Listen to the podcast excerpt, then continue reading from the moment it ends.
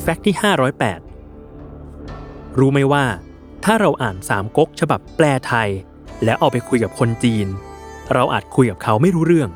นั่นเป็นเพราะชื่อของตัวละครในฉบับแปลไทยที่เราคุ้นเคยกันดีนั้น มาจากฉบับเจ้าพระยาพระคลังหน ที่ตีพิมพ์ในปี 2345 หรือราว 220 ปีที่แล้ว ตามพระราชดำรัสของพระบาทสมเด็จพระพุทธยอดฟ้าจุฬาโลกรัชกาลที่หนึ่งที่ให้แปลพงศาวดารจีนสองเรื่อง คือไส้หั่นและสามก๊ก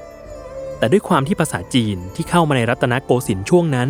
เป็นจีนสำเนียงฮกเกี้ยนทำให้ชื่อตัวละครและชื่อสถานที่ในสามก๊กทั้งหมด ต่างถอดเสียงตามสำเนียงฮกเกี้ยนทั้งสิ้น อาทิ ชื่อเล่าปี่ ที่อ่านสำเนียงจีนกลางได้ว่าหลิวเป้ย หรือโจโฉที่อ่านแบบจีนกลางได้ว่าเฉาเฉา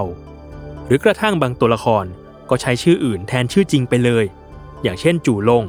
ขุนพลองครักษ์ของเล่าปี่ ที่แท้จริงแล้วมีชื่อว่าเตียวหุน ที่อ่านตามสำเนียงจีนกลางว่าเจ้าหยุน แต่คาดว่าชื่อของจูล่ง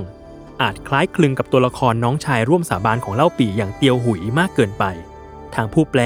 จึงใช้ชื่อรองจูล่ง แทนชื่อจริงในเรื่องไปเสียเลย ซึ่งเป็นเรื่องที่แปลกเอาอยู่เหมือนกัน ดังนั้นแล้ว ใครอยากเอาเรื่องสามก๊กไปคุยกับเพื่อนชาวจีน อาจต้องศึกษาสำเนียงชื่อตัวละครแบบจีนกลางไปเสียก่อน ไม่งั้นแล้วคงคุยกันไม่รู้เรื่องอย่างแน่นอน